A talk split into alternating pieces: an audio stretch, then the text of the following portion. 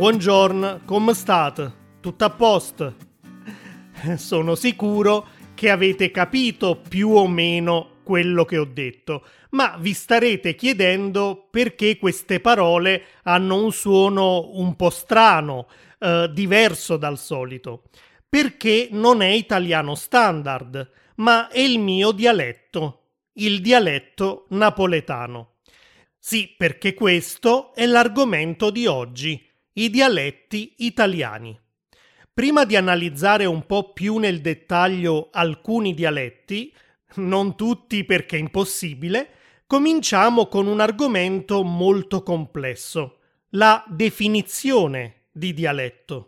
Si potrebbe fare addirittura un intero episodio solo su questa questione, ma siccome oggi voglio parlarvi anche di altro, ve lo spiego in breve. Alcuni parlano dei dialetti come di una varietà della lingua nazionale, quindi i dialetti italiani, ad esempio, assomigliano alla lingua italiana, ma hanno un vocabolario con parole diverse che vengono usate solo localmente o che sono pronunciate in modo diverso. Altri linguisti invece parlano dei dialetti come di lingue vere e proprie che convivono con la lingua nazionale. Purtroppo non esistono dei criteri scientifici per stabilire se due varietà linguistiche sono dialetti o lingue a tutti gli effetti. Ed è quindi spesso una questione soggettiva. Quello che dovete sapere ad ogni modo è che queste varietà linguistiche non sono modifiche regionali dell'italiano standard. Non è cioè che a Napoli la gente parla male o in modo diverso l'italiano, perché il napoletano non è derivato dall'italiano, ma dal latino. Quasi tutti i dialetti esistenti in Italia sono evoluti a partire dal latino. Questo vale non solo per l'Italia, ma anche per la Francia e la Spagna, ad esempio, dove i vari dialetti sono ugualmente derivati dal latino.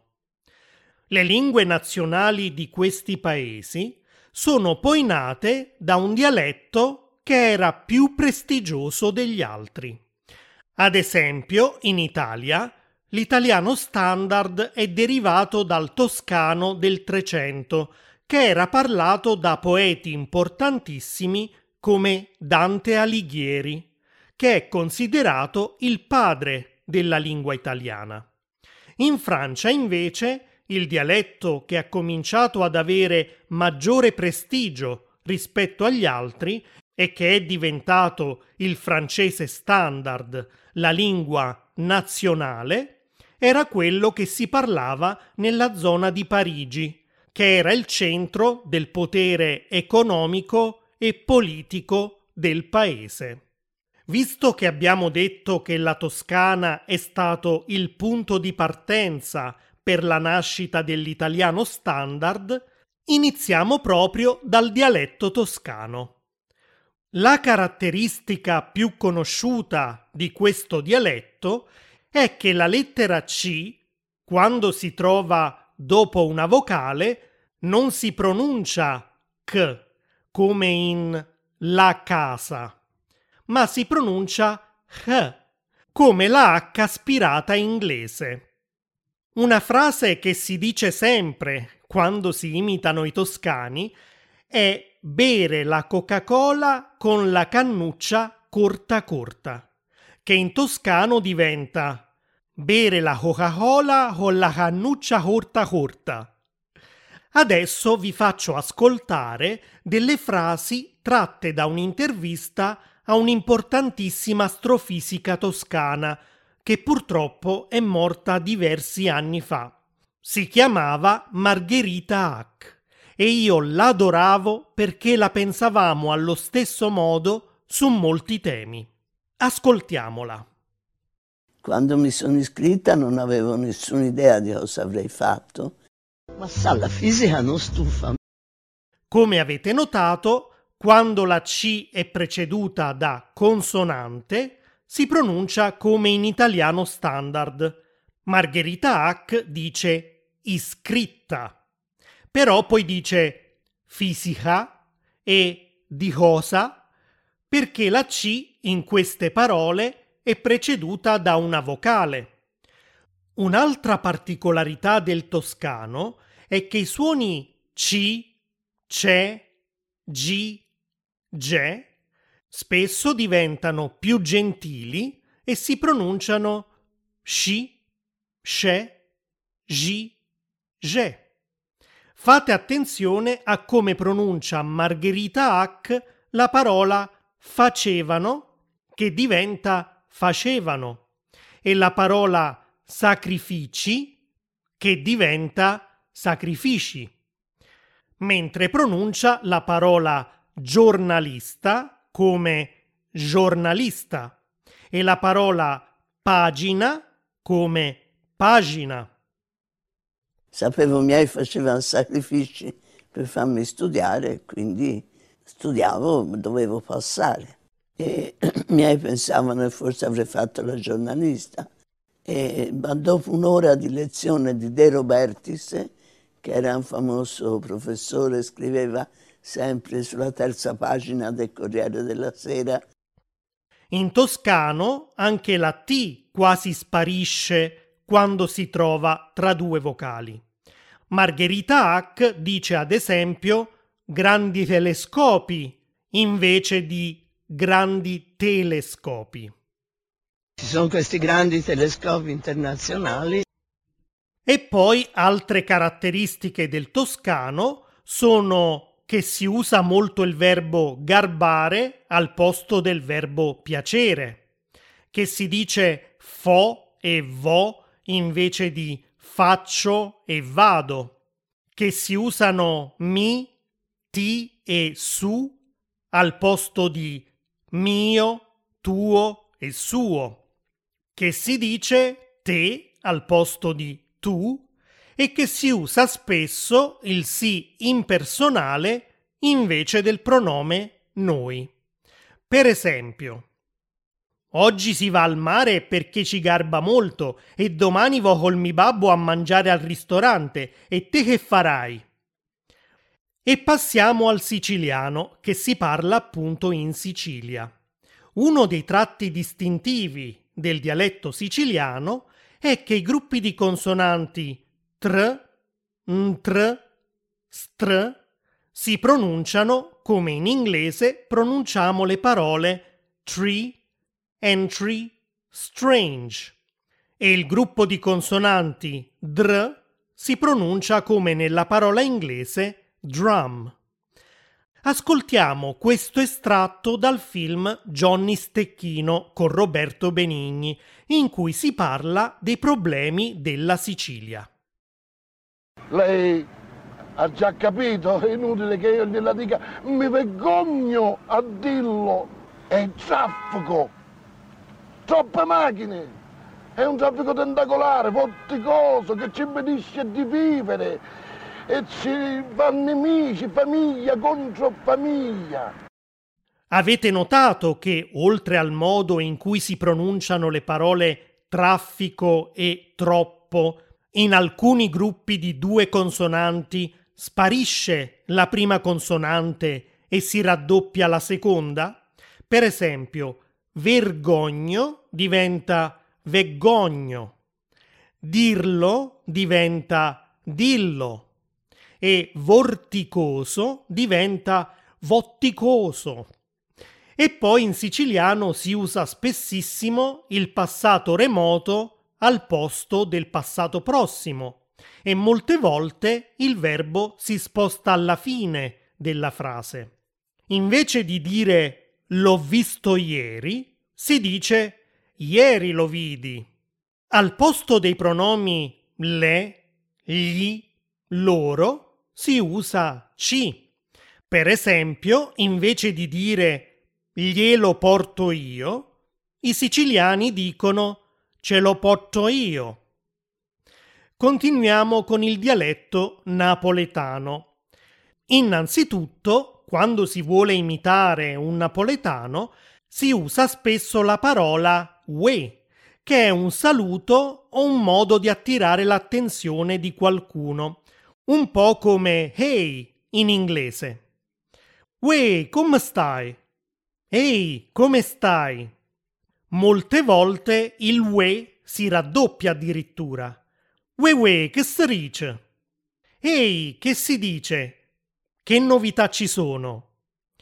Per quanto riguarda la pronuncia, una caratteristica del napoletano è che la S, che si trova a inizio di parola, seguita da una consonante che non sia né T né D, si pronuncia sh. La scuola diventa a scuola. Scusatemi diventa scusatemi. I napoletani hanno anche la tendenza a spostare l'accento di parole straniere che finiscono per consonante sull'ultima sillaba. Il computer diventa o computer, per esempio. Sicuramente avete notato da questi esempi che gli articoli determinativi il e la diventano rispettivamente o e a e che spesso non si pronuncia l'ultima lettera della parola. Il cane o cana, la casa a casa, il mare o mare, la sedia a seggia. Un altro cambiamento frequente è quello della D che diventa R la Madonna, Amaron, il diavolo, Oriaval. Ascoltiamo adesso un monologo teatrale dell'attore comico napoletano Massimo Troisi. In questa scena Troisi parla con Dio perché vuole sapere come mai gli stanno capitando diverse disgrazie. No, no, no, io voglio una spiegazione. Io voglio una spiegazione. E ma è mai possibile che a me mi stanno succedendo meglio disgrazie? Io non posso campare più, guarda, non posso campare più. Eh, ma, ma perché pro, pro, proprio con me, tu pigli, proprio con me? Con, con me che venga una famiglia religiosissima? E te tu mi fai questo a me, mi fai? No, no, no, io c'è una spiegazione. Io a casa non me ne vado se non hai una spiegazione. Vuoi? Sicuramente non è semplice capire cosa dice Troisi se non si conosce bene la lingua napoletana, ma nella trascrizione di questo episodio che potete scaricare dal mio sito www.italianglot.com troverete la traduzione di questo piccolo estratto del suo monologo. Il corrispondente del UE napoletano nel dialetto romano, chiamato anche romanesco, è AO oppure oi. È così che i romani attirano l'attenzione di qualcuno. Ah oh, che puoi chiudere la finestra? Ehi, non è che puoi chiudere la finestra? Oppure, oi, che stai a fa? Ehi, che stai facendo? Come avete notato, i verbi di solito perdono l'ultima sillaba. Vado a dormire. Vado a dormire. Che vuoi magnà? Che vuoi mangiare? Te devi sbrigà. Ti devi sbrigare. Gli articoli determinativi sono er, che vuol dire il, e a, che vuol dire la.